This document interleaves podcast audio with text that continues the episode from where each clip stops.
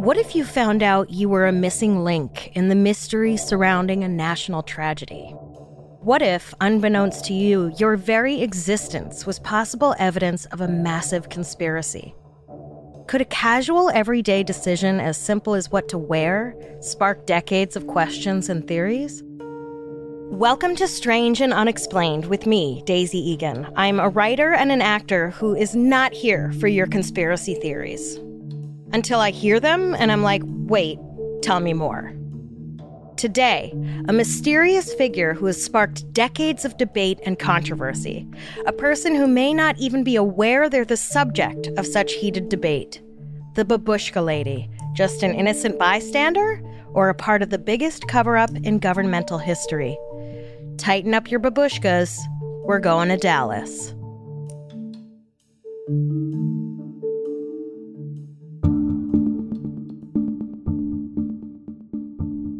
On November 22, 1963, the course of our country's history was forever altered when President John F. Kennedy was shot.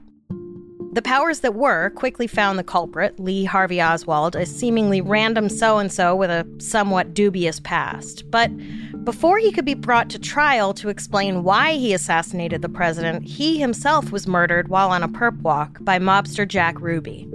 Ruby was apparently so distraught over the assassination that he had to take revenge, which is particularly strange because at his trial, Ruby said that, quote, perhaps he didn't vote for Kennedy or vote at all. And he himself claimed to be confused as to why he was upset enough over the assassination to murder Oswald. This bizarre admission and his ties to the mob would lead to countless conspiracies about Ruby's true motives.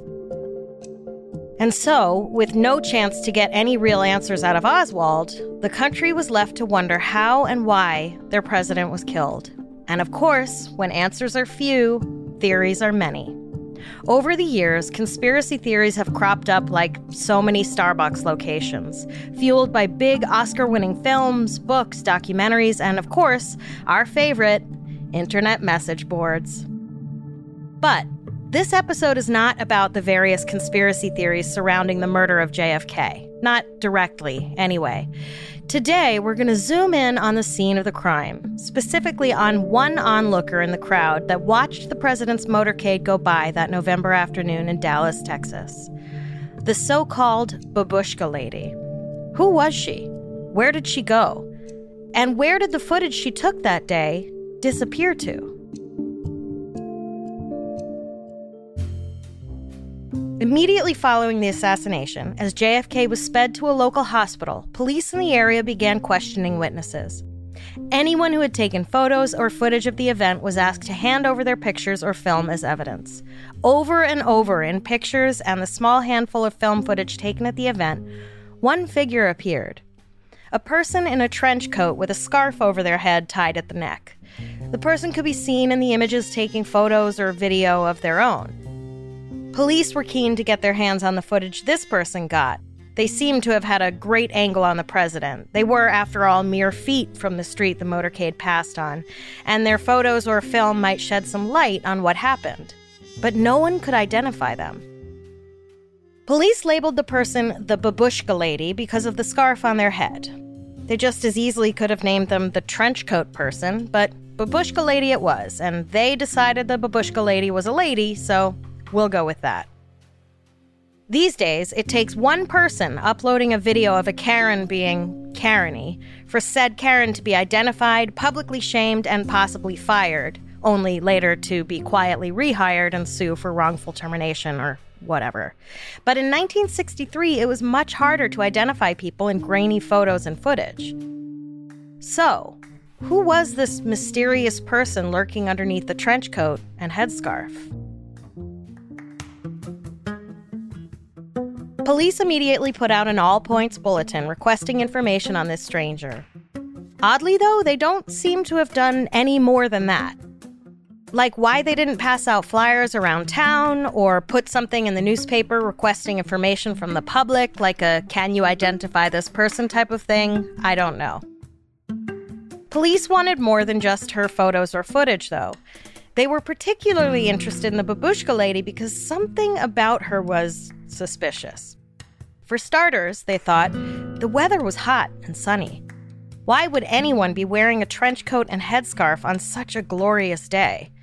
And, like, sure, a trench coat is an odd choice, but it had been raining earlier that morning. One would think she might have at least opened the coat, though, given the temperature around the time the motorcade passed through the plaza was around 67 degrees. But who knows? Maybe she ran cold. Maybe she spilled tomato soup on her dress at lunch and didn't want to be embarrassed in case the president looked at her. Maybe she was a flasher on her way to her favorite flashing spot when she just happened to cross the motorcade. We don't know. As for the headscarf, I mean, that was a fairly ubiquitous accessory in the 60s. It's not that unusual. The wind was blowing. Maybe she just had her hair set the night before and was trying to maintain her curls. Maybe her grays were coming in. Gasp. Maybe she found that headscarf to be the exact right material to keep her at exactly the temperature she found most comfortable. Regardless of the myriad reasons she may have been dressed that way, police found her outfit worth noting. Also odd, according to police, was her reaction to the horrible violence she was witnessing.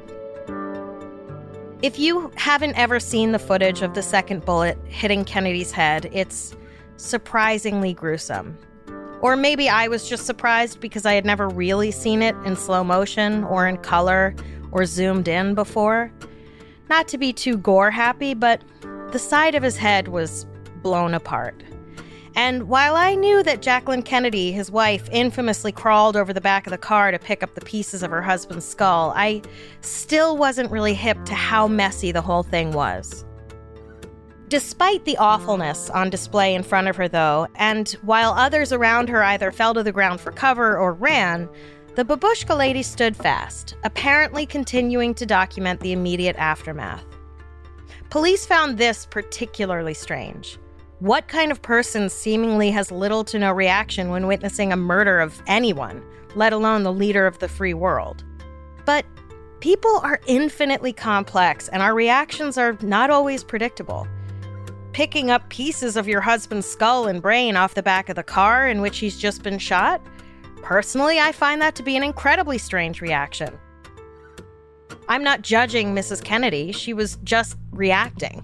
Who knows what made her do that? Her body probably moved before her brain even registered what was happening. Maybe she thought they'd be able to put it back on. Later, in surgery, she quietly handed over the pieces of her husband's head she had been carrying since that moment. Denial is a crazy thing. Maybe the babushka lady was also having an automatic reaction. Maybe her response to danger was to freeze. While others fled or jumped in to try to help, maybe the babushka lady just kept filming, as some people claim she did, because everything else had just sort of shut down. Maybe she was deaf and didn't react because she didn't even hear the gunshots. For me, personally, when I'm confronted with the threat of danger, I get very dizzy and then unbelievably exhausted. If you've listened to any earlier episodes of this podcast, you know that tired is my baseline. So imagine what happens to me when I'm truly threatened or I experience real trauma. You've heard of fight, flight, or freeze. For me, it's a big time freeze in the form of hardcore napping. It's probably why I slept for about 20 years after my mother died. The thing is, though, if you watch the clips of Kennedy's assassination, you'll see all kinds of different responses from bystanders in the immediate aftermath of the shooting. The babushka lady is not the only one who doesn't move. Indeed, the people shooting the footage in which she appears also clearly didn't move and kept filming. Perhaps they had the wherewithal to somehow know instantly that what they were filming was of epic historical importance, so they put their emotions aside and kept getting footage. Also, it may not have been obvious to the witnesses what they were witnessing as it happened. Everything happened so quickly. They might not even have had time to process what they were filming until later. And then there was the babushka lady's wide stance. I could go off on a tangent about a certain former Republican senator from Minneapolis and his wide stance defense. I wasn't looking for a blowy in the men's room, I just do splits while I'm peeing. But I'm better than that. I won't stoop that low, or rather, stand that wide. Moving on. Personally, I don't think the Babushka lady stance is anything to write home about. Maybe she was a second wave feminist who was just practicing taking up her space. Maybe she had weird balance issues. Maybe the babushka lady had such a big penis she couldn't put her legs together.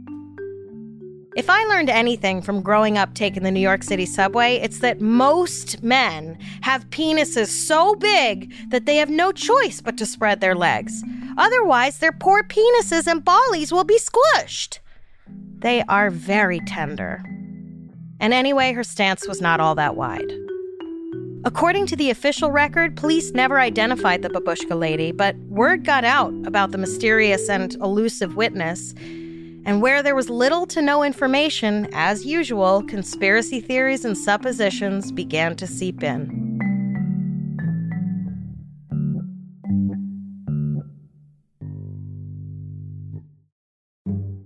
Without a flesh and blood person to point to as the so called babushka lady, people began to whisper about spies and collusion and cutting edge secret weapons technology because, of course, they did. The babushka lady, some people claimed, was a Russian spy because of the babushka, I guess. Seems a bit too obvious to me. Like, wouldn't a Russian spy choose clothing that didn't indicate they were from Russia? That would be like an American spy in Russia wearing a backward baseball cap and sandals with socks on. Like, you might as well be carrying a flag, you know? Some people believe the camera she was holding was a super advanced spy gun that only looked like a camera. But if you Google camera gun and see what's available today, 60 years later, it's improbable that even the most advanced spy technology could produce a gun that looked enough like a camera for someone to brandish it mere feet from a presidential motorcade. Steve Hager, a Kennedy researcher slash conspiracy theorist, believes that the Babushka lady was working for James Jesus Angleton, the chief of counterintelligence at the CIA. I'm not going to pretend that I understand the incredibly complex machinations of intelligence and counterintelligence, but from what I can piece together, Hager believes Angleton had intel on and or connections with Lee Harvey Oswald, the man largely believed to be JFK's assassin, through his counterintelligence work. Hager wrote, the overdressed and remarkably calm babushka lady stands out as one of the most mysterious figures in JFK's assassination. She was methodically panning the kill zone before the shooting started and continued to document as events unfolded. I have to wonder if she was James Angleton's eyes and ears on the ground in Dallas that day. So well positioned was she to capture the murder. Whatever film she shot has never seen the light of day, although it likely remains deep in some repository at the House of Langley. Calling the motorcade pathway a kill zone is a little leading. He could have easily called it the street or the onlookers. And anyone who has ever read the smallest bit about the possible assassination as inside job theory knows that the whole thing is impossibly complex and twisty. But if Angleton was in on the assassination, why would he have allowed his person on the ground to take any footage at all? On the other hand, if Angleton was paranoid that there was a secret government plot and cover up around JFK's assassination, wouldn't he want the Babushka lady's footage to be made public? Like, maybe not in his official position as chief of counterintelligence, but maybe resign and release the proof you have of the massive governmental cover up? And anyway, Hager suggesting Angleton had some kind of involvement with Lee Harvey Oswald is a pretty thin argument. The entire CIA knew who Lee Harvey Oswald was and had been watching him for months. Also, the CIA would have had a lot of eyes and ears on the ground. Unless you believe Donald Sutherland in Oliver Stone's 1993 biopic JFK, starring everyone alive in Hollywood. Sutherland plays a former black ops guy who tells Kevin Costner that the CIA was purposefully not there that day because it was all an inside job. It's impossible to talk about anything relating to JFK's assassination without wading a little bit into the weeds of governmental conspiracy, but we're getting dangerously close to getting stuck out here, so let's leave this particular theory and wade back to shore. Another theory posited by Quora user Dale Sternitsky, former computer department manager at Staples, is The babushka lady was Lillian Zapruder, the wife of Abraham Zapruder. We can now prove this with photographic evidence from the many films and photographs that were taken on the day JFK was assassinated. The babushka lady was the signal for the two gunmen located in the number 3 shelter area pergola, located behind Abraham Zapruder, to begin firing at President Kennedy and Governor John Connally. She opened up her big fur coat, which exposed a kind of bright reflective glass, and then the men started to fire. You can see it right on the film. It's uh, rather chilling and haunting to see this happening. If you're like me and never intentionally watched and scrutinized the photos and film footage of the assassination before, first of all, don't go doing it now. I mistakenly watched the hanging of Saddam Hussein just after that film was released, and I truly regret it. No matter how you feel personally about someone, watching them actively get killed is an awful thing to have in the file drawer of random images in your brain. I have now watched the Zapruder footage a dozen or so times, and I'm not thrilled about it. Second of all, there were at least five people taking amateur film footage of the motorcade that day, and Zapruder was one of them. His footage is the clearest and has the best angle of the president as he was struck with both bullets.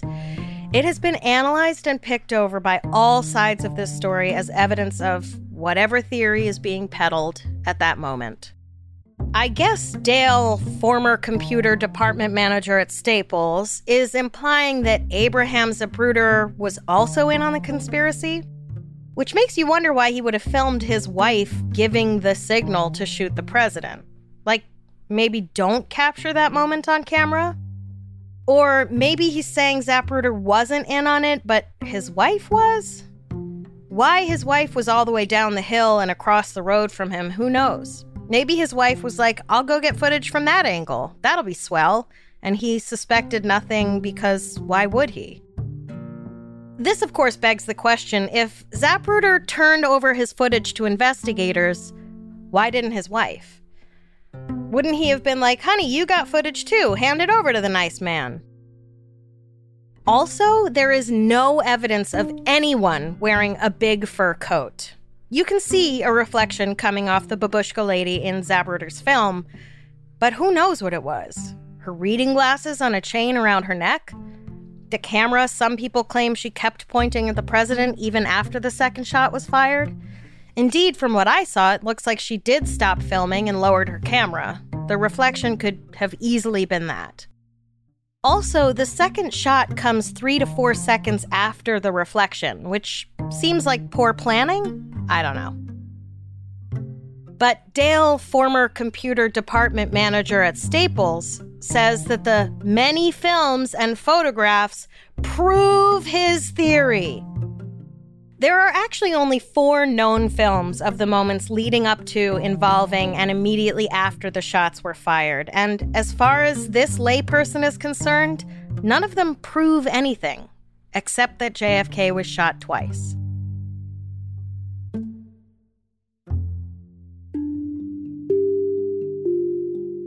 There is a fifth film that didn't manage to capture the actual moment of the assassination itself, but you know what it did capture? A bunch of other women wearing trench coats and headscarves. I counted four or five in one viewing. I'm sure if I went over the film frame by frame, I'd be able to count at least half a dozen more. Like I said earlier, headscarves were fairly ubiquitous at the time. Which makes it even less remarkable that the babushka lady didn't come forward. I don't think any woman who wore a headscarf considered it a babushka. Unless she was literally from the old country, so that makes the person wearing the headscarf and trench coat only interesting because she would have had footage that no one else had seen yet. But missing film on its own isn't suspicious enough for conspiracy theorists. So, why not claim her wardrobe was really unusual and her stance was wide? That way you can say she was really a male spy dressed up as a lady. The thing is, in close up shots of this person, it's pretty clear she's a she. Along with not having the technology to make gun cameras, I don't think the CIA or the KGB was capable of creating a Mission Impossible style realistic face mask in 1963. Or today. So. I could make a joke about the 1997 classic Face Off, but I've never actually seen it. I watched the trailer though, and it looks monumentally stupid. But if it wasn't a Russian spy and or operative of the US government, who in the world was this person and where did their footage go? Enter Beverly Oliver, a former nightclub singer turned evangelical Christian ventriloquist, with a story to tell about clandestine visits from FBI agents, confiscated photos, and babushkas.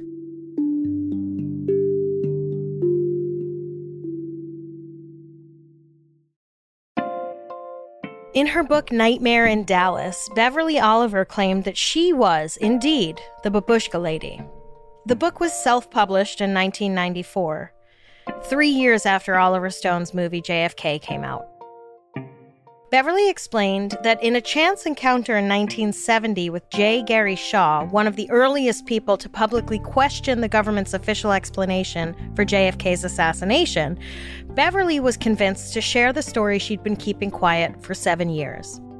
Shaw had co written a book called Cover Up, which laid out the case for the CIA's involvement in the assassination. He and other JFK researchers were well aware of the elusive Babushka lady and had long hoped to get his hands on the footage she took that day. Beverly explained that she had been a singer at the Colony, a local Dallas nightclub, in 1963. She was either 17 or 19, depending on which story she tells. The day of the assassination, she went down to Dealey Plaza with the rest of the onlookers with her camera to take film of the momentous day. She stood on the grass, facing the book depository, filming the motorcade. The following Monday, when she arrived at work at the colony, she was approached by two official looking men who told her they were FBI and asked her for any footage she had captured on November 22nd in Dealey Plaza. The men told her she would get her footage back in 10 days. She never did. J. Gary Shaw said he was flabbergasted when he realized that Beverly Oliver was the infamous babushka lady suspected by JFK researchers to have footage that would put an end to the debate once and for all as to whether there was more than one shooter that day. The fact that the FBI confiscated her film and never returned it, as far as Shaw was concerned, was further evidence that the government was hiding its involvement in the assassination. If Beverly's photos could show there were no other shooters, Shaw said, why wouldn't the government release the photos as evidence to prove its case? It's worth mentioning here that one of the conspiracy theories about JFK's assassination is that the fatal headshot came not from the sixth floor of the book depository, but from a member of Kennedy's own Secret Service detail. This theory says that Secret Service member George Hickey, riding in the car behind the president, stood up immediately after hearing the first shot, holding his AR 14, which either went off on its own because of a flaw in its design, or went off when the car lurched and Hickey accidentally pulled the trigger. In either version, the shot was accidental, but the government concocted the cover up so that the public wouldn't lose faith in the Secret Service. I don't know. It doesn't really matter if the public has faith in the Secret Service or not, does it? Though I suppose admitting the president's own protector can't protect him is maybe a bad look. And not that it matters for the sake of this episode, and Lord knows I'm no ballistics expert, but from the bunch of times I had the misfortune to watch the Zapruder footage, it's pretty clear to me the headshot couldn't have come from directly behind the president. It hit him in the side of his head. Anyway, in the wise words of Sayid from Lost, that's not important right now. What is important, according to conspiracy theorists, is that Beverly Oliver's footage may have shown Hickey's gun going off, thus proving the cover up. In my opinion, judging from her angle and how close she was to the road, it seems unlikely she would have gotten that wide of a shot. But what do I know about 1960s camera technology? Exactly nothing. The camera Beverly Oliver may or may not have been using, though, it turns out, is an important piece of the puzzle. It's one reason some people doubt Beverly's story. The particular model of camera she claimed to have had didn't come out until 1965, two years after the assassination. But Beverly claimed she had a friend with, quote, access to advanced camera technology, whatever the hell that means, who gave her the camera. Why someone would hand a yet to be released top of the line handheld movie camera to a teenager is beyond me. And also, claiming to have a friend who has access to advanced camera technology doesn't seem like the best way to get attention off of you. You know who has access to advanced technologies? Government spies.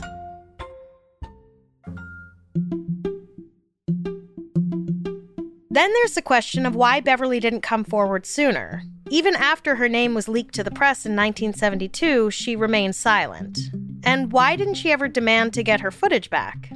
In an interview with the Assassination Records Review Board in 1994, Beverly said, I have never, until recently, started trying to inquire about my film because I am extremely patriotic. Did not see that there was any reason to because I had assumed all these years that it was locked up until the year 2029 as evidence. And I am still not sure that there is anything sinister about it, and that is why I'm here. I would just like an explanation as to what happened to my film and where it is, and that is the only reason that I am here. When asked if she had any proof that the FBI did indeed confiscate her film, Beverly replied, I was only 17 years old and I wasn't smart enough to ask for a receipt. This is a man representing my government. If he had asked me for my soul, I would have tried to give it to him. Also, there are ulterior motives. I would go ahead and tell you that before someone else does. Laying next to the camera in my makeup kit was a Prince Albert can of marijuana, and I would have done anything to keep him from looking in my makeup kit. But also, let me share this with you I no longer use marijuana or anything else. I am a born again Christian, and I am married to a preacher and have been for 23 years. What the marijuana has to do with any of this, I don't know. I guess she was trying to say she was nervous because she had marijuana, so she didn't think to get some kind of receipt. Also, not sure what her patriotism has to do with wanting to get her footage back. Like, you can be patriotic all day, that doesn't mean you have to be okay with not getting your shit back.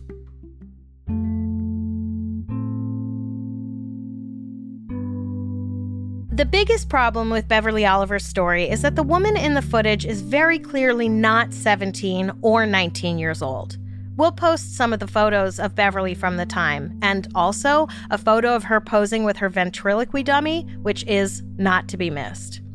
And it's a stretch to match her with the woman in the photos and footage from that day. Even as grainy and shaky as the photos and film are, it's pretty obvious the babushka lady is not a blonde teenager. Beverly explained this away by saying she often wore wigs at the time, and, like, sure, I get it, but a wig wouldn't make a svelte teenage girl look like the woman in the footage. Picture a woman from the old country in a plain dress, opaque stockings, and orthopedic shoes sitting on a folding chair in front of the local market by the fruit stand, possibly shucking corn, shooing the children away, and haggling over the price of a pound of apples. Like possibly a tooth missing. You feel me?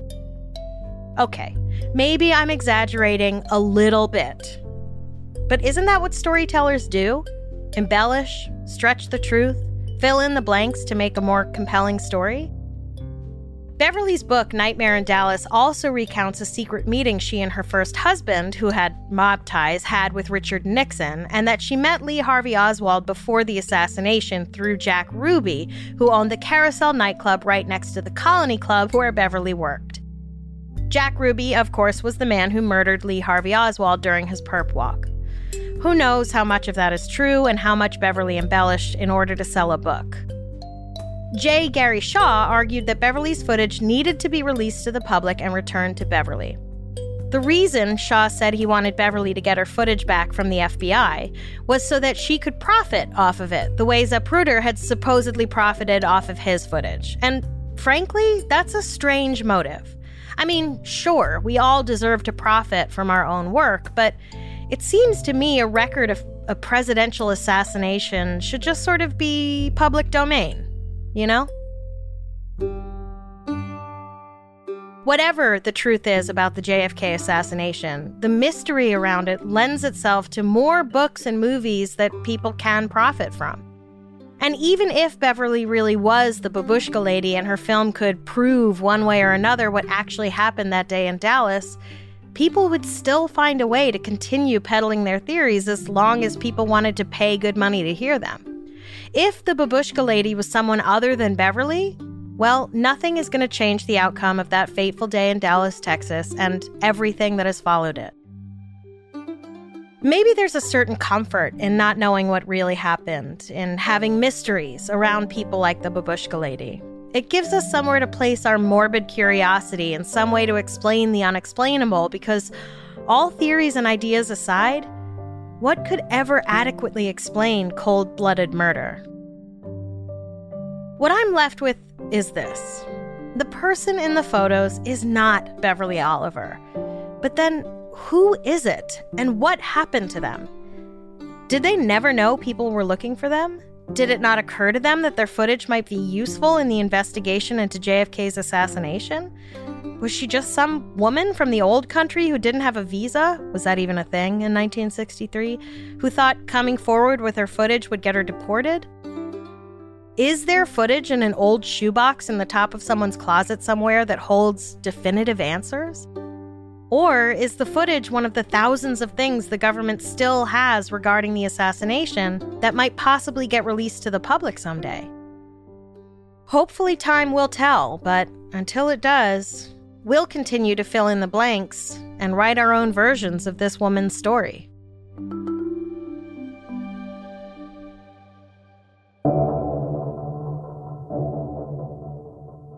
Next time on Strange and Unexplained with Daisy Eagan. It's one thing if a child says they saw an alien, it's another if dozens and dozens of children said they saw the same alien. Alien invasion. We have a lot of fascinating and bizarre stories to share with you this season, but we want to hear your episode suggestions as well. If you have an idea for something we should cover, whether it's a well known case or something that happened in your town that the world hasn't heard about yet, go to our website, strangeandunexplained.com, and fill out the contact form. This episode was written by me, researched by Jess McKillop, and edited by Eve Kerrigan. A complete list of our sources for each episode is available on our website our episodes are mixed and edited by Jennifer Swatek. Our voice actors for this episode were Luther Creek and Ryan Garcia. If you like our show, help us out by rating and reviewing us on Apple Podcasts.